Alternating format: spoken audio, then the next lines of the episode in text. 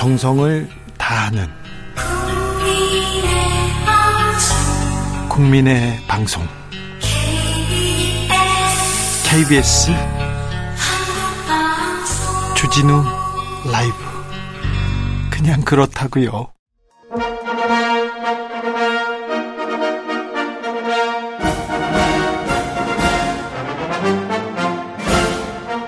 꽉 막힌 우리 정치의 맥과 혀를 시원하게 뚫어드립니다. 매주 수요일 김성태가 풀어줍니다. 정치의 맛. 협치 전문 기술자 분쟁 조절 해결사 김성태 국민의힘 중앙위원회 상임의장 모셨습니다. 어서 오세요. 예, 안녕하세요. 김성태입니다. 의장님 요즘 무슨 일로 바쁘십니까? 어떤 고민이 있습니까? 사실 이 방송 오기 전에 네. 모 언론사에서 정치 아카데미 그러니까 네. 주로 대관 업무를 담당하시는 분들 상대로 네. 뭐좀 강연을 좀 해달라 그래서 해주고 왔는데 그걸 제가 강연을 하고 또 마치고 난 이후에 저 감정은 네. 지금 너무 기업들 입장에서 네. 이 하루가 다르게 변하는 이 사회적 현상도 문제지만은 네. 특히 여의도 정치권에서 네. 이 사회적 갈등이 양산되는 그런 법안으로 인해 가지고 기업이 뭐 어느 갈피에 장단을 맞춰야 되는 건지 정말 어렵다는 거예요. 그래요? 오늘도 결국은 한노위에서 국회 한노위에서 어, 이 노란봉투법이라고 일컬어지는 예? 그런 법안이 국회 본회의에 직회부 돼버렸죠. 네네. 이 노란봉투법 같은 경우도 우리 국민들이 이 노란봉투 법을 이제 모르는 사람은 없는데 네. 사실 정확하게 이 법 개정명안은 노동조합 및 노동관계 조정법 개정 법 안이에요. 네. 이게 이제 노란봉투법이라는 시초가 아마 제가 알기로는 2014년 때라고 봐요. 네. 그 전에 이제 쌍용차 그렇죠. 쌍용차 파업이 있었지 않습니까? 네. 그때 이제 쌍용차 회사에서 그 쌍용차 그때 노조 파업을 주도한 그분들에게 대대적인 손배, 손배 소송이 있었죠. 예, 있었죠. 그게 이제 47억이에요. 네. 그 47억의 손배 가압류가 들어가는 걸 보고 어느 네. 한 시민이 네. 언론사에다가 네. 4만 7천 원을 노란 봉투에 넣어서 보낸 게 네. 그게 흔히 말하는 노란 봉투법의 시초입니다. 그렇습니다. 시사인에 보냈고요. 그 공교롭게 작년 재작년이었죠. 네. 대우해양조선에서 그러니까 대우거제 옥포 조선소 네. 이쪽에서 그 대우조선 해양의 이제 하청 지회사에서 그 하청 회사에서 이제 파업이 일어나 가지고 상당히 오랫동안 정상적인 조업을 못 했죠. 네. 그때 대우조선 해양의 이 하청 어그 노조에 또 이렇게 손배 청구한 게 예. 470억이에요. 쌍용차의 10배인 470억. 예. 이게 좀 19대 20대 국회에서도 이게 뭐 법안은 발의됐지만은 다 폐기되고 말았거든요. 네. 그러니까 민주당이나 정의당 입장에서도 이 법안이 현실화되기는 어렵다는 걸 이미 그때도 다 알고 있었습니다. 그런데요. 그런데 대우조선해양 470억 손배 들어가니까 다시 이 노란봉투법이 살았어요. 네. 그래서 올 결국은 이제 뭐 민주당 주도로 정의당과 직회부 본회의 직회부 결정하는 그런 결의를 했는데 바람직하지 않아요. 이렇게 사회적 갈등이 많은 법일수록 네. 힘들고 어렵지만은 여야간에 합의를 해야죠. 여야 간에 협의를 해야 되는데 국민의힘이 정부 여당이 계속 뒤로 물러나서 협의를 안 하니까 지금 직회부 아, 지금 양곡법이고 간호법이고 네. 예? 이 노란봉투법이고 네. 이거 다 엄청난 이해 당사자 사회적 갈등이 양산되는 그런 법안들이에요. 근데 국회에서 싸워야죠. 그런 법안일수록 국회에서 싸우더라도 싸우거나 협의해야죠. 어? 그걸 갖다 그냥 밀어붙였다. 어, 민주당이 입법 권력이 그냥 절대적이라고 해서 이걸 독단 전행적 전행적으로 대화 몇 번 하는 신용하고 어 국민의힘이 잘 협조 안 한다. 그걸 또 일방적으로 그냥 상임위에서 의결을 해버리고 본회의 직회부 시켜버리면 그럼 또 윤석열 대통령이 거부권 행사할 거고요. 이게 뭐예요 이게? 자 정부 여당은 책임을 가지고 협의에 나서야죠. 어떤 결과라도 좀 만들어야 될 거 아닙니까? 대한민국이 헌정 70년사 넘지만은 네. 이런 게 처음입니다 이게. 아니 그 언제까지 야당 탓만 하고 아, 안할 거예요? 이러면 정말 대한민국 미래가 어두워지는 거예요. 그러니까 저는 제발 네. 이재명 대표께서 이런 때 네. 본인도 물론 사법 리스크 때문에 네. 뭐 윤석열 대통령과 또 국민의힘에게 좀 상당히 뭐 불만도 많고 서운한 것도 많겠지만은 아닌 말로 사법 리스크도 윤석열 뭐 정부 들어서서 발생한 건 아니잖아요. 네. 그러니까 이런 때 거대 입법 권력을 가진 당수로서 좀 민주당에서 입법 권력 이렇게 뭐 독, 독단과 전액으로 남용하면 이거 제어할 수 있어야 되는 거예요. 그래야 유능하고 어, 제대로 된 야당 지도자가 되는데 이게 뭐라는 겁니까? 이거? 절차만 문제 있습니까? 법안 내용은 괜찮습니까? 과거에 네. 보수 정당도 예. 절대 의석을 가졌을 때 네. 절대 일방적인 이런 입법 권력 행위 남발하지 않았어요. 한 번 YS 때도 봐요. 그때도 YS가 이 노동법 제안하는 그때 날치기 노동법하고 그 YS가 상당한 김영삼 대통령이 국민적 지지를 입었지만은 그 이후로 그냥 YS 대통령도 무너지기 시작해요. 네. 그런 정도로 이 노동관계 조정법이라든지 뭐 이런 간호법이든 양국법이든 이거는 다 이해 당사자 국민 생활 모든 게 직결되기 때문에 어쨌든 국회에서 신중해야 돼요. 신중하게 국회에서 협의를 하고 계속 토론을 하고 싸우더라도 겨우 국회에서 결과를 내야 될 거 아닙니까? 그렇죠. 그죠. 그러니까 양 당사자 간에 민주당 그냥 국민의힘이 여야가 합의 안 되면 이럴 때 사회적 논의 기구에서 좀 더 그럼 국민들의 목소리를 더 담아가지고 협의를 좀 더 해달라든지 이렇게 시간을 벌면서 좀 슬기롭고 지혜 있게 좀 만들어가야 되는데 이거 뭐 하는 건지 난 시간 벌고 아, 이러면 안 돼요 이거. 아, 이러면 안 되는데 정부 여당도 시간만 끌지 그러니까 말고 뭔가를 해야 될 거 아닙니까? 이게 민주당이 고도의 정치 행위라고 제가 계속 하는 이유가 자 거부권까지 그러면 이게. 민주당은 입법 권력 가지고 이거는 이제 뭐 계속 독단적으로 전행적으로 하면은 윤석열 대통령 입장에서는 이는 거부권 행사할 수밖에 없을 것이다. 그러면 아마 대한민국 헌법 뭐 이 헌정 역사상 가장 대통령 거부권 많이 행사한 대통령 거부권 남용한 대통령으로 만들려고 하는 이거는 지금 거부권을 남용하는 것이 총선에서 불리하지는 않다 이렇게 판단하는 거 아닙니까? 그러니까 민주당 입장에서는 이걸 이렇게 하면 안 돼요. 이거는 정말 고의적이고 의도적이고 네. 이재명 대표의 주변 분들이 상당히 유능하고 훌륭하신 분들 많은데 네.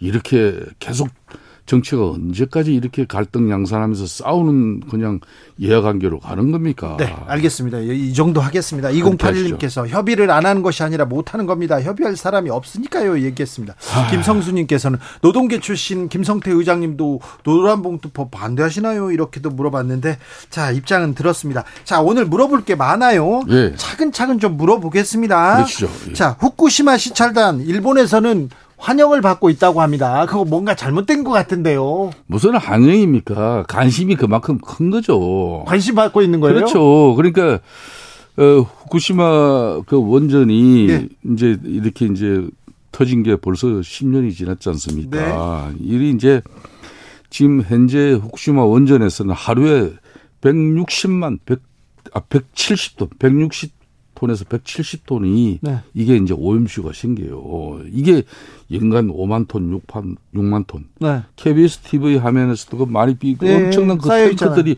그게 오염수 탱크거든요. 네. 이게 이제 30년에 걸쳐 가지고 일본 정부에서는 이걸 이제 철저하게 그 이제 뭐라 그럽니까? 지난번에 그 말씀드린 그 알프스라는 이런 네.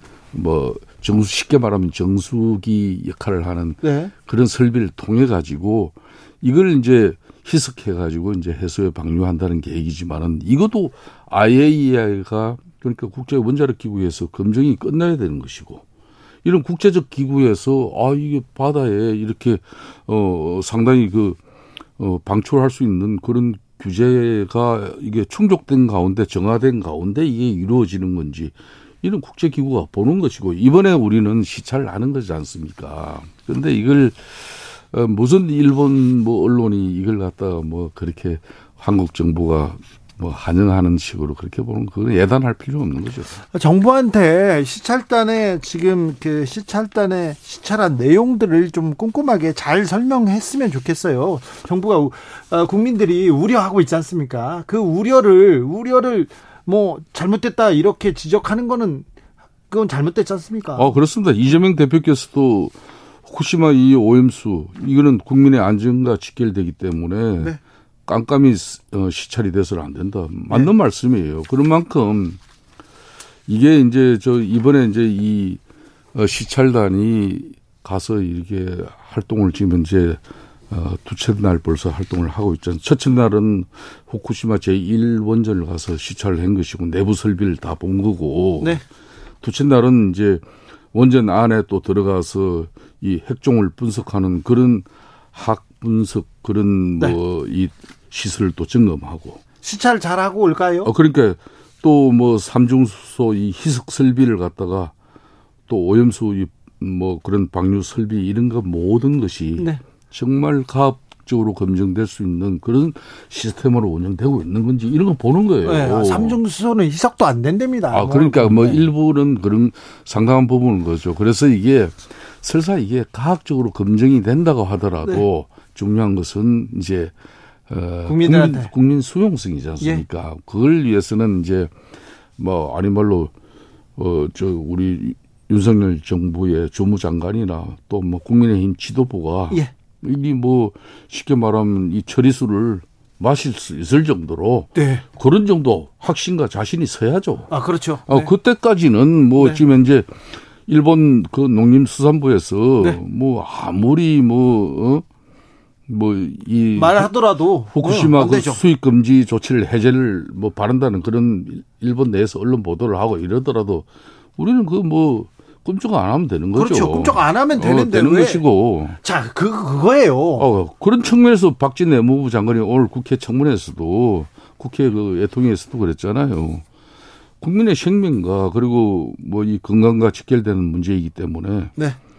국민의 불안과 우려가 해소되지 않을 경우에는 수입할 수 없다고 단호하게 입장을 아, 정리했어요. 그렇죠. 그러니까 이걸 너무 이걸 또 상당히 애국되고 날조되고 이런 좀 국민들에게 또 선동적인 그런 지금 가짜 뉴스는 더 이상 양산 안 됐으면 네, 좋겠어요. 네, 오염수, 네 마실 수 있을 정도 될 때까지 국민의 안심. 아, 저는. 내가 진짜 가감하게 이야기해요. 네. 우리 뭐 조모 장관이나 우리 국민의 지도부가 이거는 뭐 진짜 이 처리수, 네. 이 처리수를 뭐 국민들 앞에 당당하게 오염수. 마실 수 있을 정도 됐을 때, 네. 아, 우리가 판단하는 거지. 좋습니다. 네. 좋아요. 거잖아요. 네. 그때까지 좀 그때까지 국민의 우려가 불식될 때까지는 잘, 네, 잘 지켜주십시오.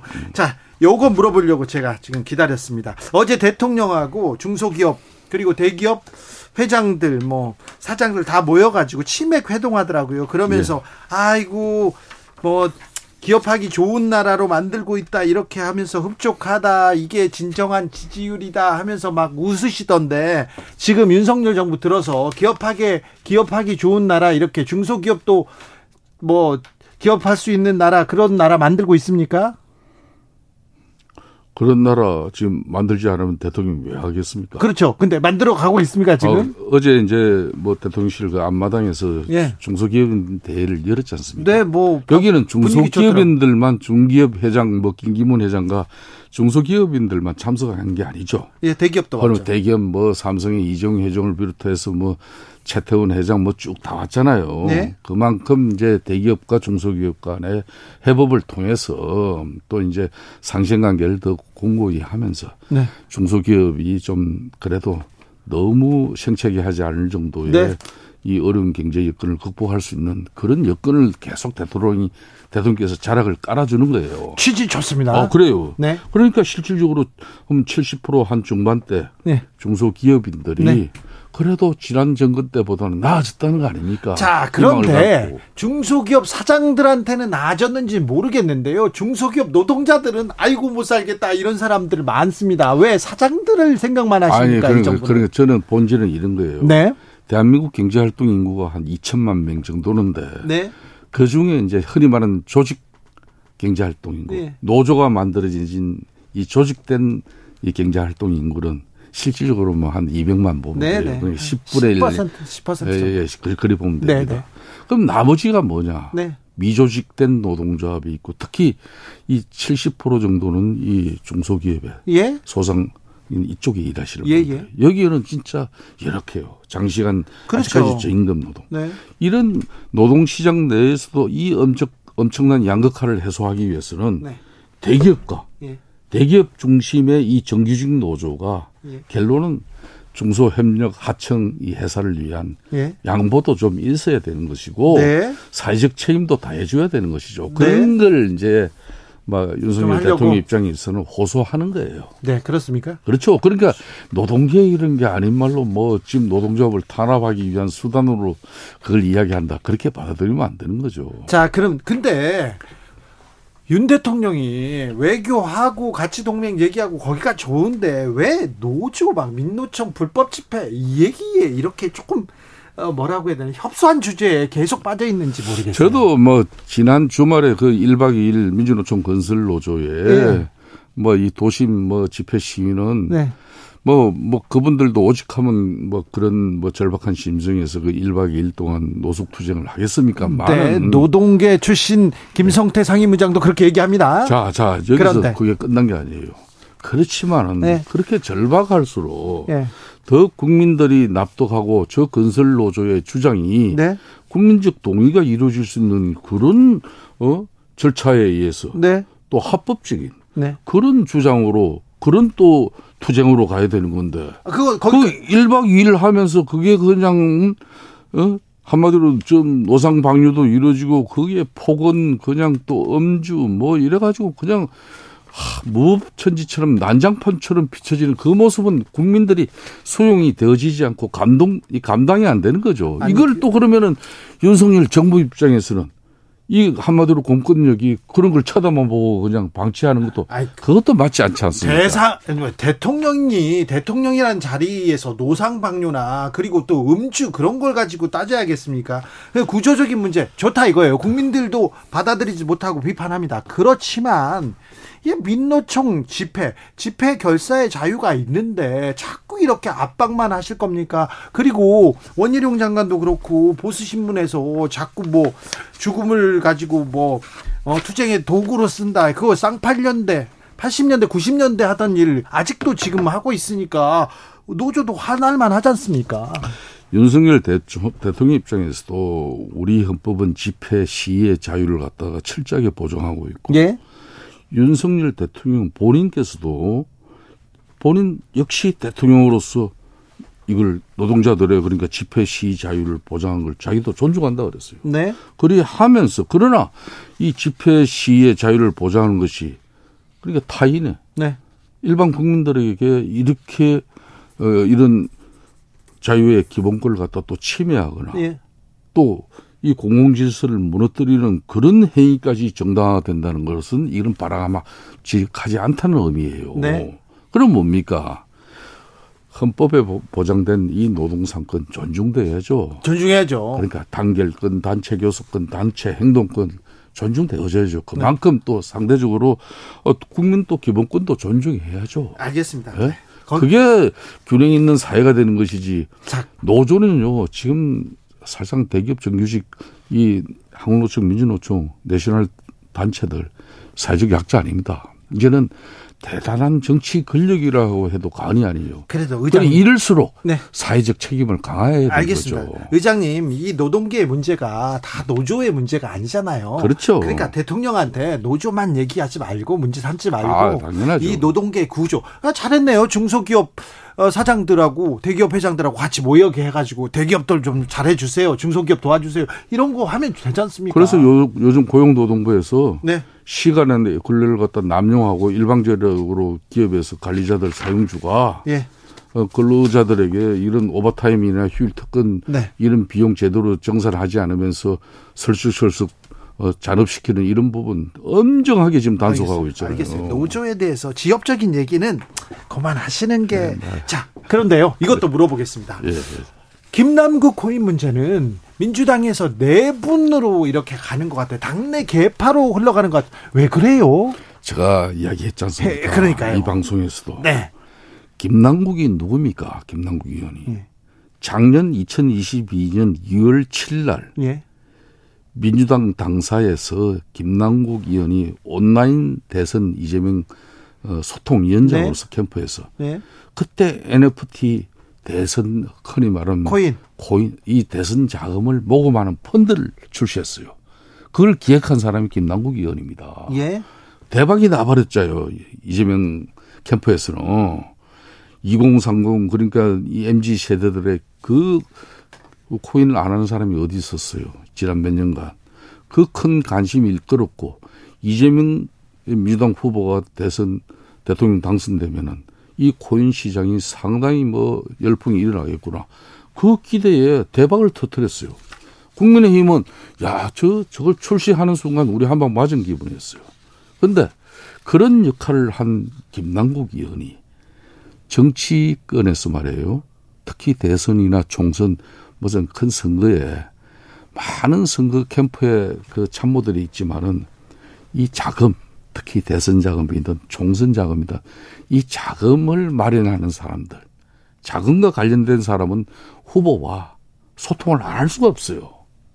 그런 측면에서 이재명 대표와 김남국 의원은 이건 떼야 뗄 수 없는 관계예요. 그래도 이게 대선 자금까지 아직 뭐 실체가 네? 나오진 않았는데요. 아, 글쎄, 제가 네. 이거는 그래서 김남국 코인 이 문제를 그러니까 이 금융정보 분석은 FIU는 뭐 하는 겁니까? 네. 한번더로 자금 세탁하는 그 흐름을 추적하는 그 이상 징후를 관리하는데. 그런데 저한테 네. 뒤에서 그 얘기 했지 않습니까? 이 문제 개파 갈등으로 가고 총선 때까지 매우 시끄러울 거라고 말씀하셨잖아요. 저 그랬죠. 예. 왜 그러냐고요? 왜 그런가 하면은 이제 불과 이미 총선 시기에는 상당히 지금 급하게 돌아가고 예. 있습니다. 올여름 뭐 휴가 시즌 지나고 뭐 뭐뭐 가을 9월부터 정기국회 하고는 바로 총선 전국이에요. 예, 예. 그 전에 국회의원들이나 이 정치권에서는 이 총선 때는 북망 산천에 상천 산천에 죽어 있는 조상 무덤도 흔들어 가지고 네. 내가 공천 받을 수 있을 건지 없을 것인지에 따라서 네. 또 내년 총선에서 이길 것인지 질 것인지 거기에 따라서 다 언들 다 각자 각자 도생하는 그런 판단을 해요. 예? 그런 측면에서 이재명 대표 입장에서는 자기를 흔히 말하는 친명계 의원들 절대 우위에 수차를 두고 있다고 해서 절대 안심 못 합니다. 네. 왜? 이재명 대표 체제로서는 내년 총선을 민주당이 결코 승리할 수 있다는 그런 뭐 한마디로 판단하는 의원들은 가면 갈수록 늘어날 겁니다. 또 봐요. 며칠 상간에 이제 지금 저윤 의원하고 이상만 의원, 네, 네? 체포 동의안, 체포 동의안 또 그렇게 넘어올 거 아닙니까? 네네. 아무리 민주당을 탈당한 의원들이지만은 네. 그두 사람 처리 문제를 이재명 대표가 어떻게 판단하겠습니까? 예? 그것도 헬맹가게인 전 당대표 송영길의 예. 예? 전당대회를 치르면서 일어났던 이 사건인데. 그래도 민주당은 이재명으로 총선을 치르지 않을까요? 그 주 기자께서도 그렇게 보면은. 네, 아니, 물어보는 겁니다. 민주당 낭패 나는 이야기를 하는 거예요. 민주당은 이재명으로 이렇게 총선을 치르면 낭패가 됩니까? 아, 우리 당 입장에서는 뭐 이재명 대표로 중심으로 내년 총선을 치르든 말든 남의 당 문제이기 때문에 어찌 보면은 무관심해 줄 필요도 있겠지만은 그거는 아마 민주당 입장에서도 민주당 내에 아주 수준 높은 정치 전문가들이 수두룩해요. 네. 그 선수들이 네. 지는 선거 뻔히 알면서 지금 이재명 체제를 그대로 온전하게 가면서 내년 총선 치른다? 이거는 초등학교 1학년 3반 애들 데리고도 답이 나오는 이야기예요. 그렇다고 그러면 이낙연입니까? 이낙연 대표 절대 내년 뭐 2월 달, 예? 네. 그때 뭐 내년 한 보통 같으면은 뭐, 뭐 선거 보통 총선 선거일 두 달 전에 공천을 끝내지만은 네. 그때 안 옵니다. 이제 올여름 시원한 바람 바로 불기 시작하면 틀림없이 옵니다. 한번 보세요. 그렇다고 이낙연을 이렇게 생각하는 사람들은 별로 많지 않은데. 자, 아, 내가 뭐 그렇다고 해서 뭐 이재명 대표 체제가 뭐 어떻게 되고 바로 이낙연 뭐 뭐 전 대표 체제로 이런 이야기가 아니에요. 아닙니다. 아, 민주당 내적인 문제가 네. 그만큼 심각해요. 우리도 뭐 좀 시원찮은 부분이 많지만은. 네. 뭐 민주당도 상당히 좀 어려운 측면이 많죠. 자, 공천을 앞두고 총선을 앞두고 민주당 국민의힘은 어떻게 흘러갈지 그건 다음 시간에 듣겠습니다. 그렇게 하시죠. 김성태 국민의힘 상임의장이었습니다. 감사합니다. 예, 감사합니다. 정치 피로, 사건 사고로 인한 피로, 고달픈 일상에서 오는 피로. 오늘 시사하셨습니까? 경험해 보세요. 들은 날과 안 들은 날의 차이. 여러분의 피로를 날려줄 저녁 한 끼 시사. 추진우 라이브